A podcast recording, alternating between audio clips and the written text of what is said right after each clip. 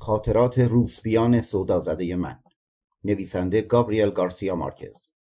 ترجمه از زبان اسپانیولی امیر حسین فتانت. مدیر هنری و طراح جلد ماکان کارندیش. صفحه آرایی ماهنامه پیام آشنا. چاپ اول 1384 راوی فرید حامد.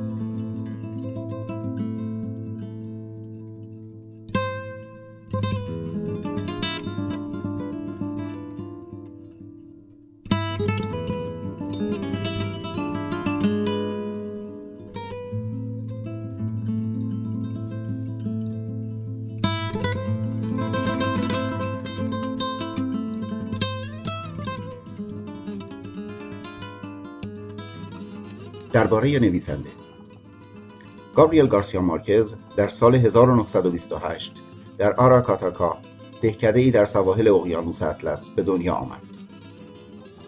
در سال 1947 در دانشگاه ناسیونال شهر بوگوتا تحصیلات خود را در حقوق و علوم سیاسی آغاز کرد و در همان سال روزنامه ال اسپکتادور اولین داستان او را به چاپ رساند.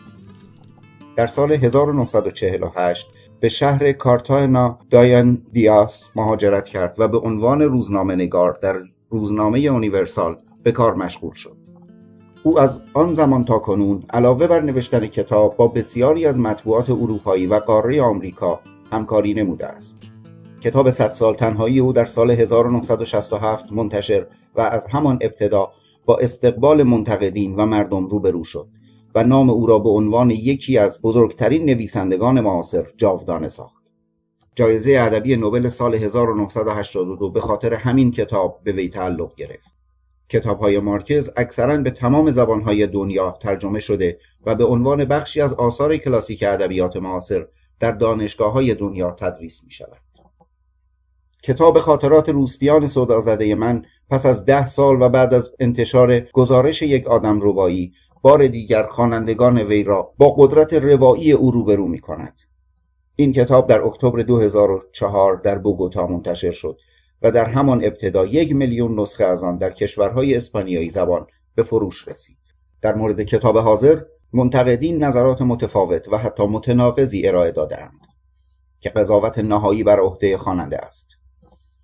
در ترجمه این کتاب از زبان اسپانیایی تلاش شد تا ضمن وفاداری به متن اندک اصطلاحات و عبارات کلمبیایی که ترجمه دقیق آنها با فرهنگ ایرانی چندان معنوس نبود به شکل مناسبی جایگزین شود. با تشکر بسیار از دکتر محمد هادی امامی و ماکان کارندیش.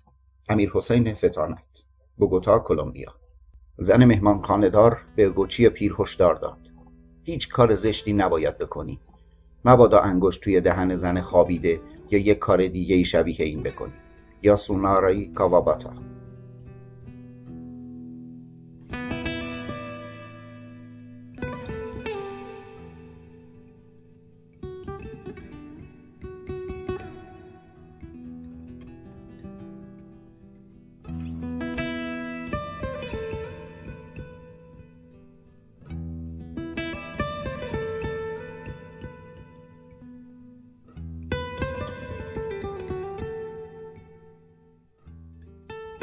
فصل اول.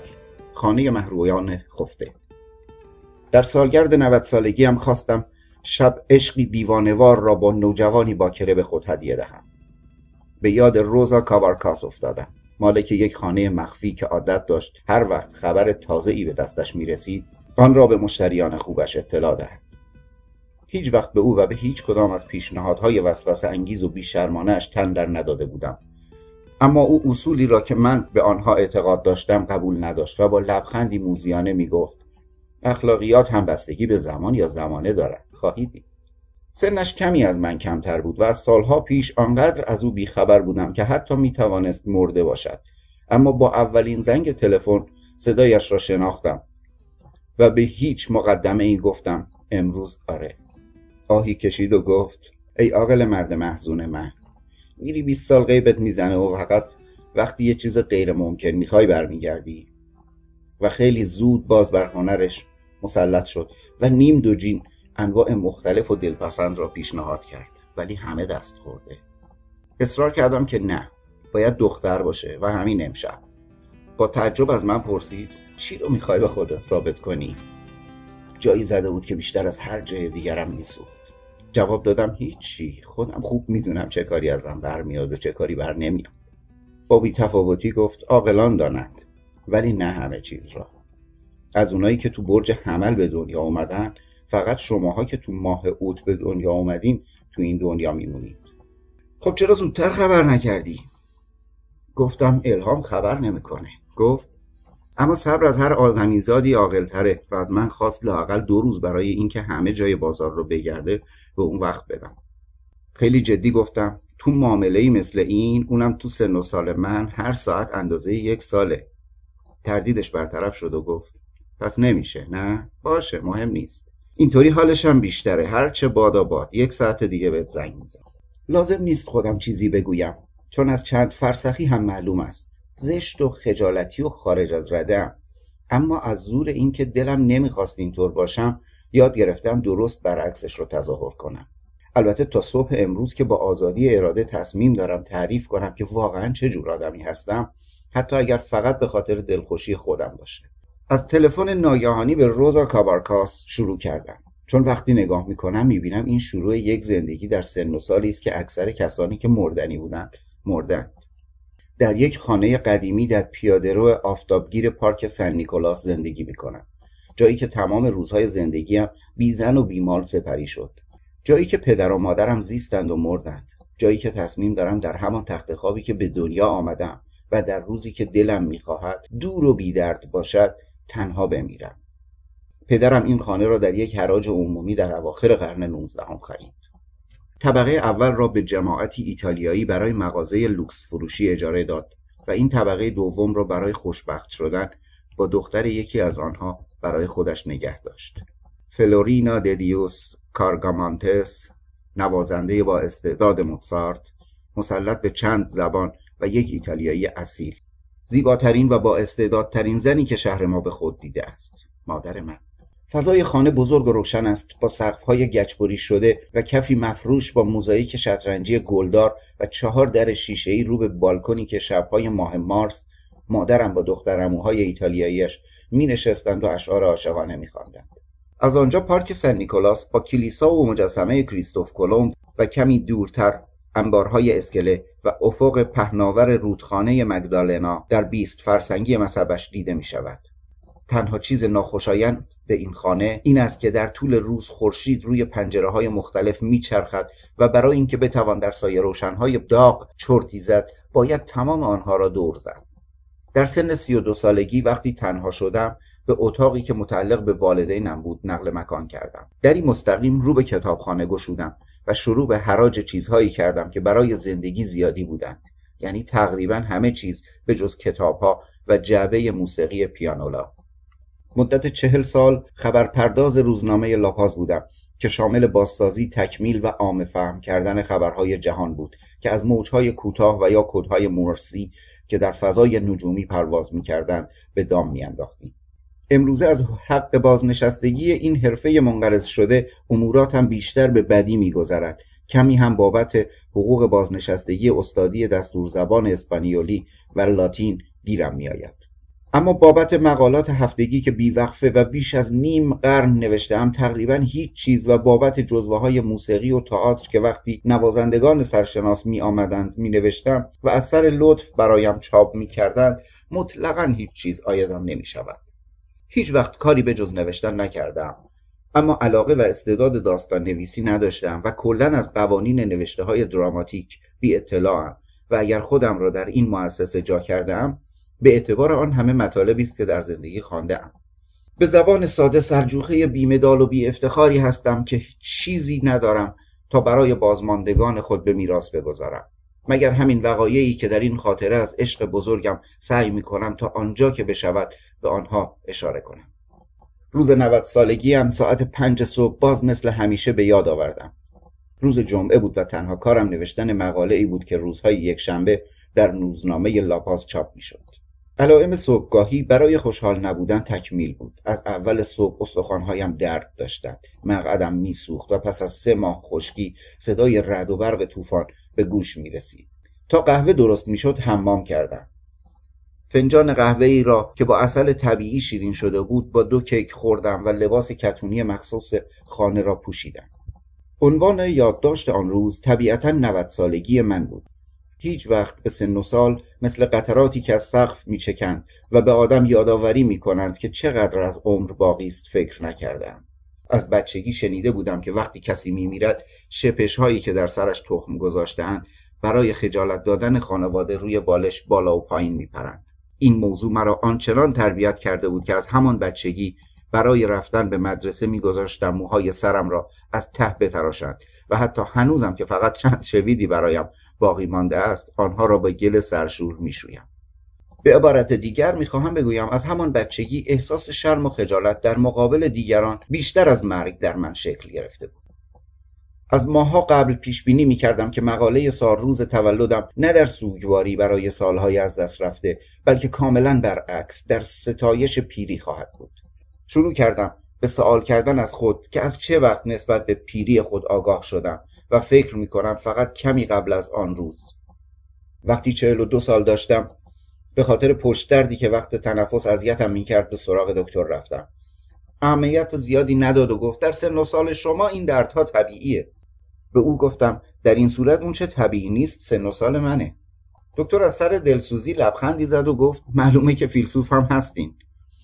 اولین بار بود که به سن و سال از نظر پیری فکر کردم ولی طولی نکشید که فراموشم شد. عادت کردم به این که هر روز صبح با دردی تازه که در گذر سالها جایشان و شکلشان عوض شده است بیدار شوم. بعضی وقتها به نظرم می‌رسد که چنگالهای مرگ باشند ولی روز بعد اثری از آنها نیست. در همین زمانها شنیدم که از اولین علائم پیری این است که آدم شبیه پدرش می شود اگر اینطور باشد من باید به جوانی ابدی محکوم شده باشم چون نیمرخ کله اسبی من اصلا به نیمرخ پدرم که از اهالی اصیل کارایی بود و یا مادرم که از نسل امپراتوری روم بود شباهتی ندارد. واقعیت این است که اولین تغییرات در پیری آنچنان به آرامی اتفاق میافتد که به سختی به چشم میآیند. آدمی باز خودش را از درون نگاه می کند همانطور که همیشه نگاه می کرده است. اما این دیگرانند که از بیرون به او پیریش را یادآوری می کند در پنجمین دهه شروع کرده بودم به فکر کردن در این باره که پیری چیست و آن وقت بود که متوجه اولین ها در حافظه خودم شدم. خانه را به دنبال عینکم زیر و رو می کردم تا بالاخره متوجه می شدم آن را به چشم زدم و یا اینکه با آن زیر دوش می رفتم و یا آنها را که برای مطالعه بود به چشم میگذاشتم بدون آنکه عینک های دوربین را از چشم برداشته باشم. یک روز دو بار صبحانه خوردم. چون بار اول را فراموش کرده بودم. و ایما اشاره های دوستانم را وقتی جرأت نمی کردن مستقیما بگویند که مشغول تکرار همان داستانی هستم که هفته قبل برایشان تعریف کرده بودم می شناختم.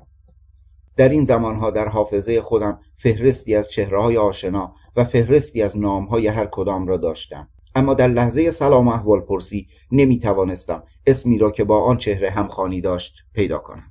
سن جنسی من هیچگاه باعث دغدغه خاطرم نبود. چون توانایی های من آنقدرها به خودم مربوط نمی‌شد که به زنها و زنها وقتی بخواهند فوتوفن کار را خوب بلدند.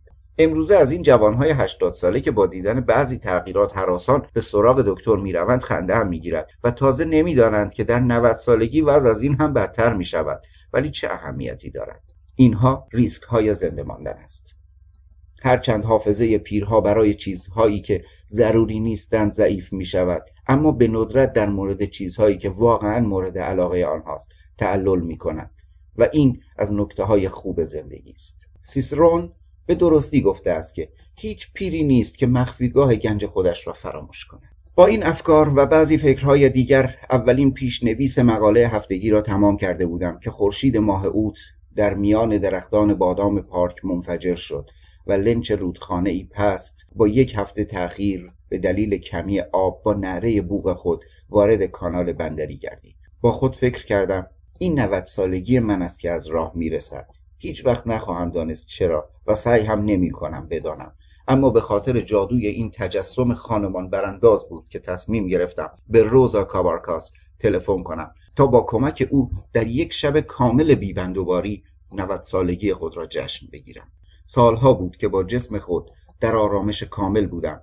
و وقت خود را وقف بازخانی آثار کلاسیک به صورت نامرتب و شنیدن برنامه های موسیقی سنگین در تنهایی کرده بودم. اما این شوق و اشتیاق آنچنان شدید بود که آن را سروشی از غیب پنداشتم. بعد از تلفن دیگر نمی توانستم بنویسم. ننوی خود را در زاویه از کتابخانه که صبحها آفتاب نمی گرفت آویزان کردم و با سینه ای سنگین از اضطراب انتظار در آن افتادم. پسر ناز پرورده ای بودم با مادری دارای فضایل متعدد که در پنجاه سالگی از بیماری سل مرد و پدری رسمی که هیچگاه از او اشتباهی دیده نشد و روزی که قرارداد نیرلندیا امضا شد و به جنگ های هزار روزه و آن همه جنگ های داخلی خاتمه داد. در رختخواب بیوگی خود جان سپرد. صلح شهر را به شکلی تغییر داد که نه فکرش را می‌شد کرد و نه دلخواه بود. جماعتی از زنهای ولنگواز میخانه های قدیمی خیابان آنچا را که بعدها به کامیون آبیو تبدیل شد و امروزه گذر کلن است تا مرز جنون پر کردند. شهر عزیزی که به خاطر رفتار مردم و پاکی نورش از طرف خودی و بیگانه تمجید می‌شد.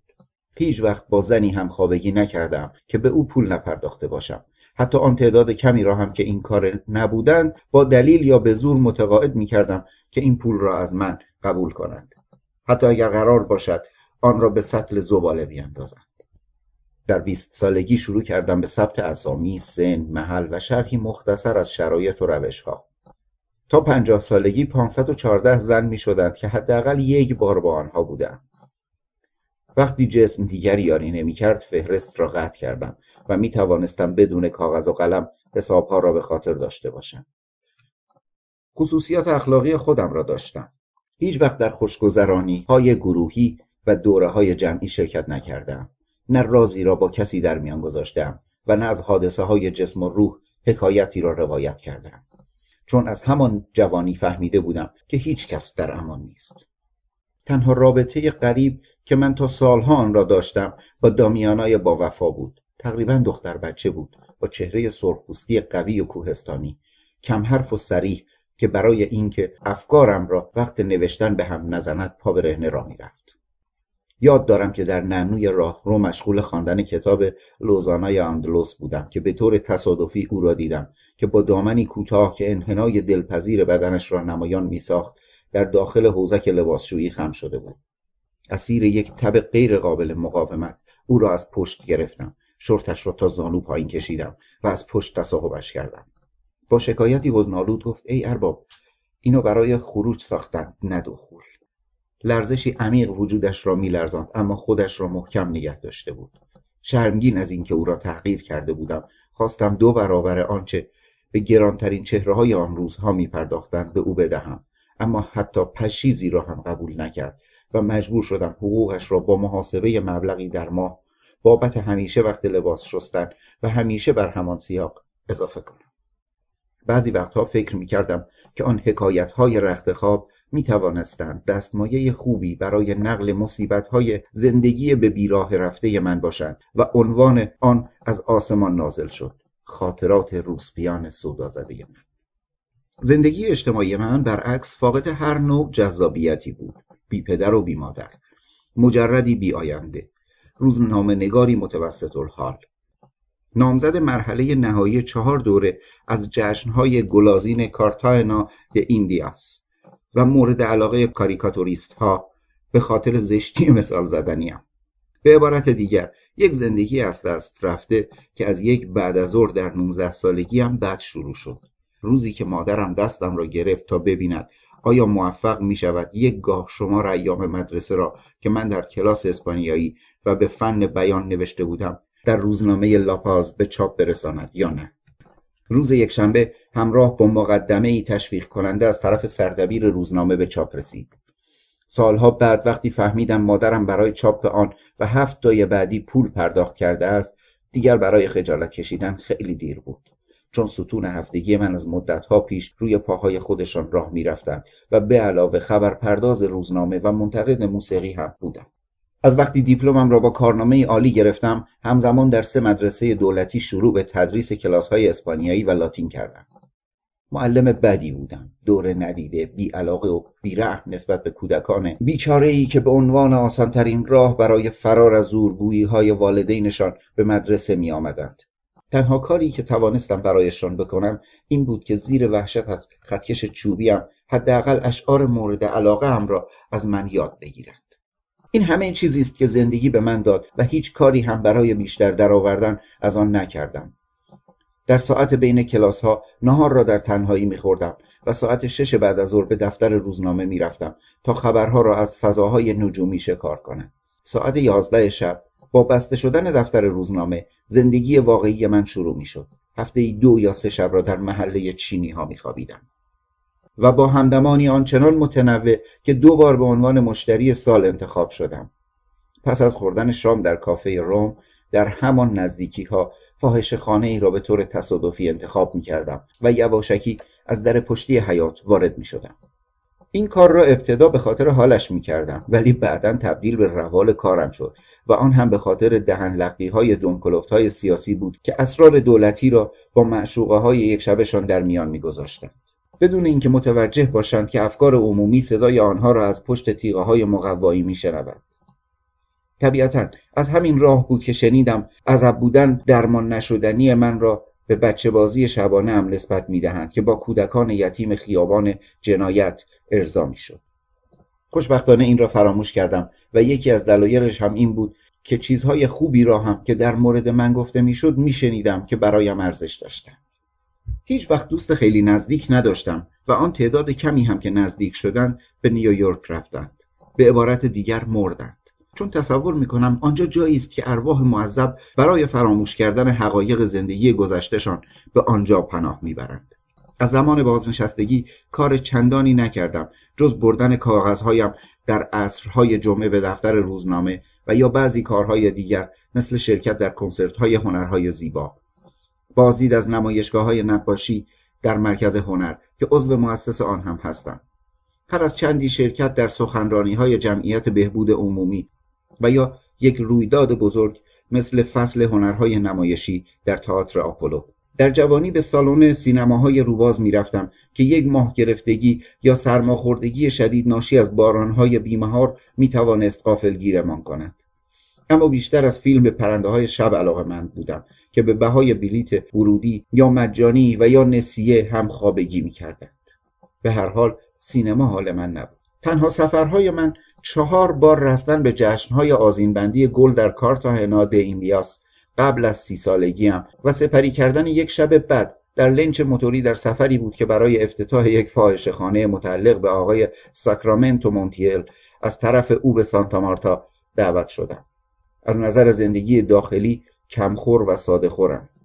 وقتی دامیانا پیر شد و دیگر در خانه غذا نمیپخت تنها غذای مرتب من کوکوی سیب زمینی در کافه روم بعد از بسته شدن روزنامه بود. و بدین منوال در آستانه 90 سالگیم بی نهار مانده بودم و در انتظار خبری از روزا کابارکاس نمی توانستم حواسم را روی نوشته ها متمرکز کنم. سیرسیرک ها در گرمای دو بعد از ظهر سر و صدا می کردند و گردش خورشید روی پنجره ها مجبورم می کرد که سه بار محل نه نور را عوض کنم.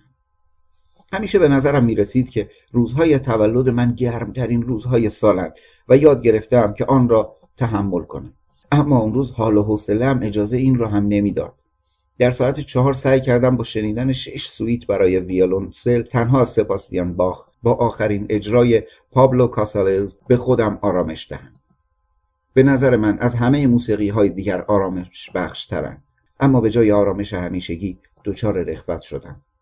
با قطعه دوم که به نظرم کمی بیرمق است به چرت افتادم. و در خواب صدای ناله ویولونسل با ناله قایق تنهایی که دور می‌شد در هم آمیخت. درست در همین وقت تلفن بیدارم کرد و صدای زنگ زده روزا کابارکاس مرا به زندگی برگرداند.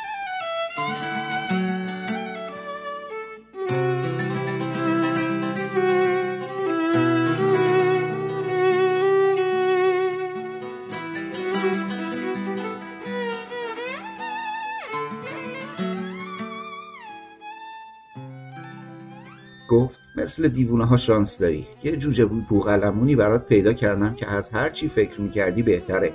اما یک اشکال داره. به زحمت چهارده سالش میشه. بدون اینکه منظورش را فهمیده باشم به شوخی گفتم اگه قرار باشه پوشکش رو هم عوض کنم برام مهم نیست. گفت برا تو نمیگم ولی قرامت سه سال زندون رفتنش رو کی میده؟ هیچکس قرار نبود قرامتی بپردازد خصوصا او. خرمنش را از میان کم سن و سالانی که برای خرید به مغازه او می‌رفتند برداشت می‌کرد. فوت و فن کار را یادشان می‌داد و شیرشان را آنقدر می‌کشید تا زندگیشان از فاحشه های فارغ و تحصیل فاحشه خانه قدیمی نگرو افمیا خرابتر می‌شد. هیچ وقت جریمه ای نپرداخته بود چون حیات خانهش پاتوق مقامات محلی بود.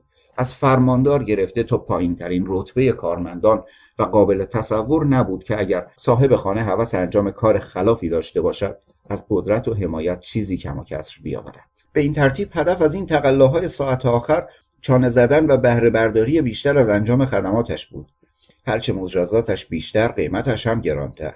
تفاوت قیمت با اضافه کردن دو پزو روی سرویس مرتب شد و قرار شد که ساعت ده شب با پنج پزو نقد و پرداخت از پیش در خانهش حاضر باشد نه حتی یک دقیقه زودتر چون دخترک باید خواهر و برادرهای کوچکش را غذا می‌داد و میخواباند و مادرش را که به خاطر روماتیسم زمینگیر شده بود به رخت خواب می‌برد. چهار ساعت وقت باقی مانده بود. همینطور که زمان میگذشت قلب من هم از تشویش چنان پر می‌شد که نفس کشیدن را برایم سخت می‌کرد.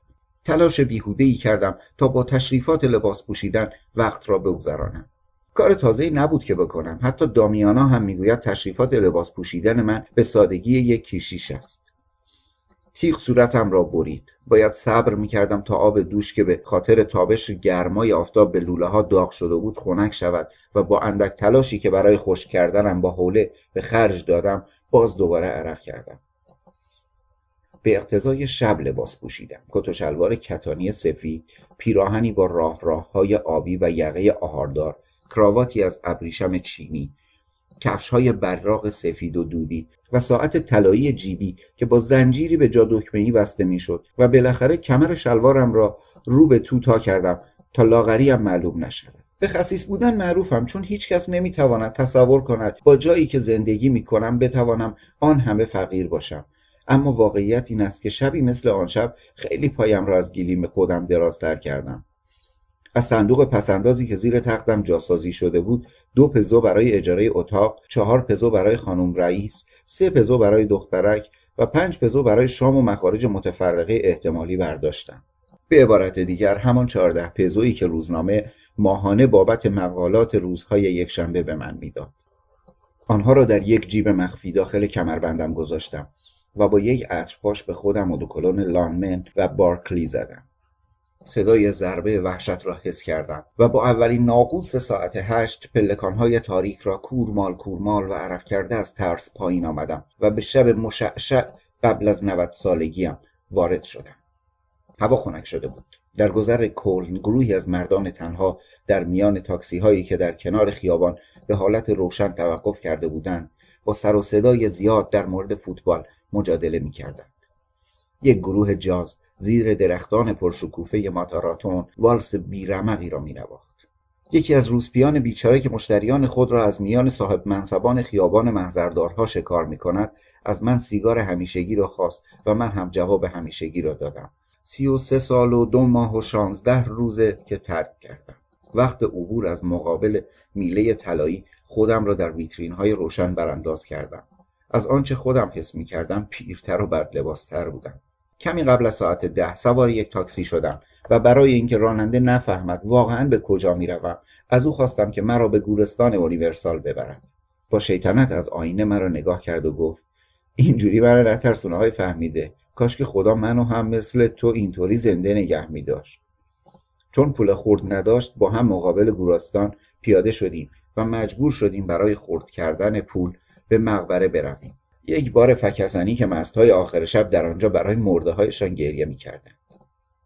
وقتی حساب راننده را پرداخت می‌کردم خیلی جدی گفت مواظب باش جناب خونه روزا کابارکاس اصلا اون چیزی نیست که سابق بود.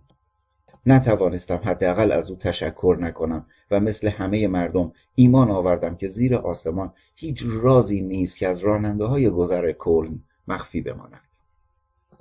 وارد محله فقیرانه ای شدم که با آنچه در دوران خودم میشناختم شباهتی نداشت. همان خیابانهای عریض با شنهای گرم و خانههایی با درهای باز دیوارهای تختهای کپک زده سقفهایی از برگ نخل و حیاتهایی مفروش با سنگ ریزه. اما مردمش آرامش گذشته ها را از دست داده بودند. در بیشتر خانه ها خوشگذرانی های جمعه شبها برقرار بود با صدای تبلها و سنجها که در اندرون آدمی تنین میانداخت. هر کسی می توانست با پرداخت نیم پزو به هر کدام از محفل هایی که دوست داشت وارد شود و یا در مجاورت خانه بایستد و مجانی برقصد. از خجالت به خاطر لباس های آنچنانی که به تن داشتم با تشویش راه می‌رفتم. اما هیچ کس به من توجهی نداشت. به جز مرد سیاه ژنده پوشی که در پشت در خانه ای به حالت نشسته چرت می‌زد و از ته دل خطاب به من فریاد کشید. خدا حافظ دکتر خوش بگذره. غیر از اینکه از او تشکر کنم چه کار دیگری می‌توانستم بکنم؟ قبل از اینکه به آخرین سربالایی برسم سه بار مجبور شدم نفس تازه کنم. از آنجا ماه مسین و بزرگی را دیدم که در افق بالا آمده بود و یک وضعیت اضطراری و پیش بینی نشده شکمم مرا نسبت به عاقبت کار حراسان کرد. اما به خیر گذشت. انتهای خیابان جایی که محله به جنگلی از درختان میوه ختم می‌شد وارد مغازه روزا کابارگاس شدم. شباهتی به گذشتهش نداشت. بی سر و صدا ترین و به همین دلیل هم از معروفترین خانم رئیس ها بود. زنی با هیکلی بزرگ که می‌خواستیم او را به خاطر جسته عظیم و مهارتش در خاموش کردن آتش به عنوان افسر آتش نشانی تاجگذاری کنیم. اما تنهایی با آنچنان مهارتی بدنش را نحیف پوستش را سوخته و صدایش را تیز کرده بود که بیشتر به دخترکی پیر شبیه بود. از گذشته ها فقط دندانهای کاملش با یکی از آنها که برای لوندی روکش طلا گذاشته بود باقی مانده بود. برای شوهرش که بعد از پنجاه سال زندگی مشترک مرده بود دائم در لباس عذا بود و به خاطر مرگ تنها پسرش که او را در معاملات خلافش کمک می‌کرد یک کلاه مشکی لبهدار هم اضافه شده بود. تنها چشمهای براق و شرورش زنده بودند و از آنها فهمیدم که خلق و خوی او عوض نشده است. نوری ضعیف در سقف مغازه روشن بود و تقریبا هیچ چیز برای فروش در قفسه ها وجود نداشت و حتی به درد نمای سوری کسب و کاری نمی‌خورد که دهن به دهن همه می‌دانستند چیست. اما هیچ کس از بیرون آن را تشخیص نمی‌داد. روزا کابارکاس سرگرم راه انداختن یک مشتری بود که با نوک پا وارد شدم. نمی‌دانم واقعا مرا نشناخت. و یا برای اینکه حالتش را حفظ کرده باشد تظاهر کرد. روی نیمکت انتظار نشستم تا فارغ شود و سعی کردم در حافظه ام او را آنطور که میشناختم به یاد آورم. آن وقتها که هر دو سرحال بودیم بیشتر از دو بار مرا از وضعیت اضطراری نجات داده بود.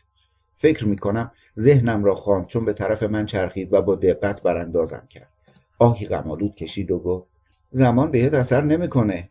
خواستم تملقش را گفته باشم. گفتم ولی به تو اثر می‌کنه بهتر میشی. با حاضر جوابی گفت جدی میگم. حتی اون صورت مثل کله اسب مرده هم یک کمی زنده شده. با شیطنت گفتم آخه آخرش را عوض کردم. سر حال آمد. گفت تا اونجا که یادم میاد یه چیزی مثل دست پارو کشتی برده ها داشتی. اخلاقش چطوره؟ به بیراه زدم. تنها فرقم با اون وقتها که همدیگر رو می‌دیدیم اینه که بعضی وقتها کونم میسوزه. بیماری رو آنن تشخیص داد. مال استفاده نکردنه. گفتم ازش همون استفاده ای را می‌کنم که خدا براش درست کرده. ولی واقعیت داشت که از مدتی قبل سوزش داشت به خصوص شبهایی که قرص ماه کامل بود. روزا جعبه خیاطی رو جستجو کرد و در یک شیشه کرم سبز رنگ را که بوی مرهم آرنقیه می‌داد باز کرد. به دخترک بگو که اینجوری با انگشتاش بهت بماله. انگشت اشارش را به ظرافتی ماهرانه حرکت می‌داد. جوابش دادم که شکر خدا بدون مالیدن روغن هم می‌تونم گلیم خودم رو از آب بیرون بکشم. مسخره هم کرد. اوه استاد ببخشید. و رفت سر اصل مطلب.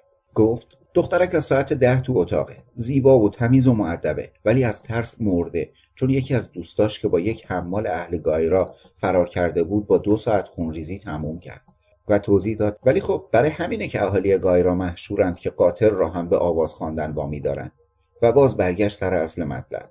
بیچاره بعد از همه تازه مجبور تمام روز را توی یه کارخونه دکمه بدوزه.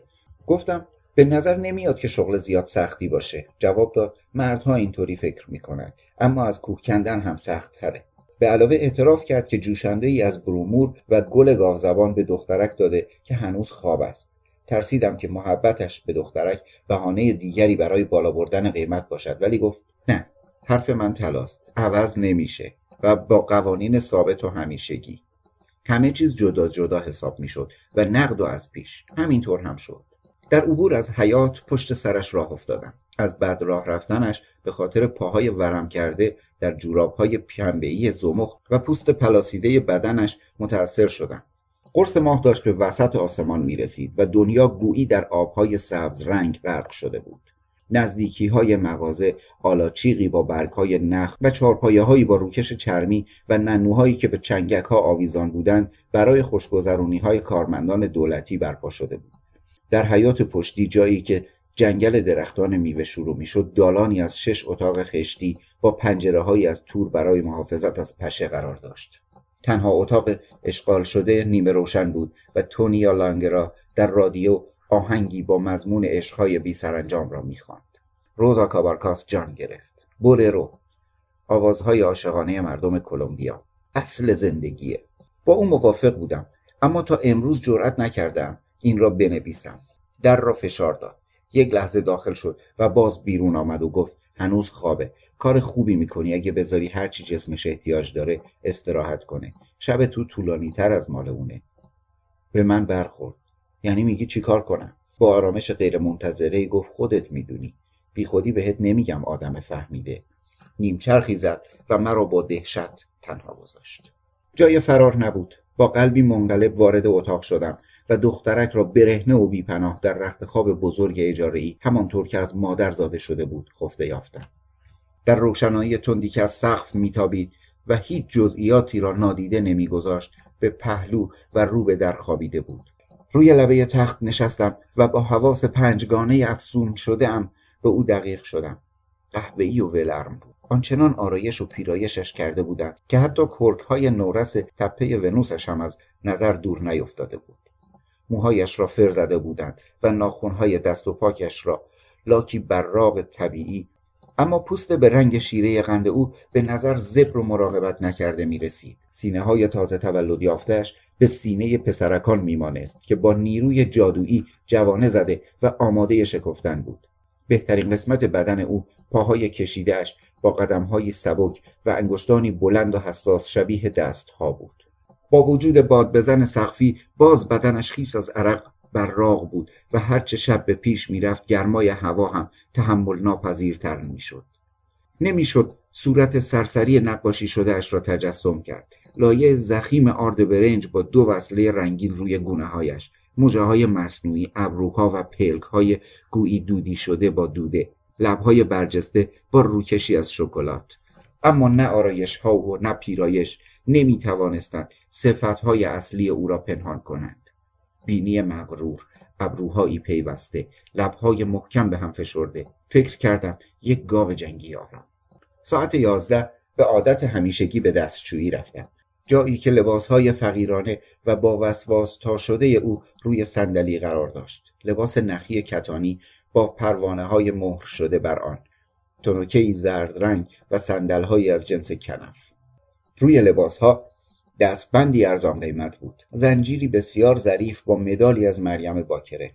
در تاقچه دستشویی یک کیف دستی با یک مداد لب جعبه رنگ آرایش یک کلید و مقداری پول خرد قرار داشت. همه چیز آنچنان ارزان و مستعمل بود که نمی توانستم کسی را فقیرتر از او تصور کنم.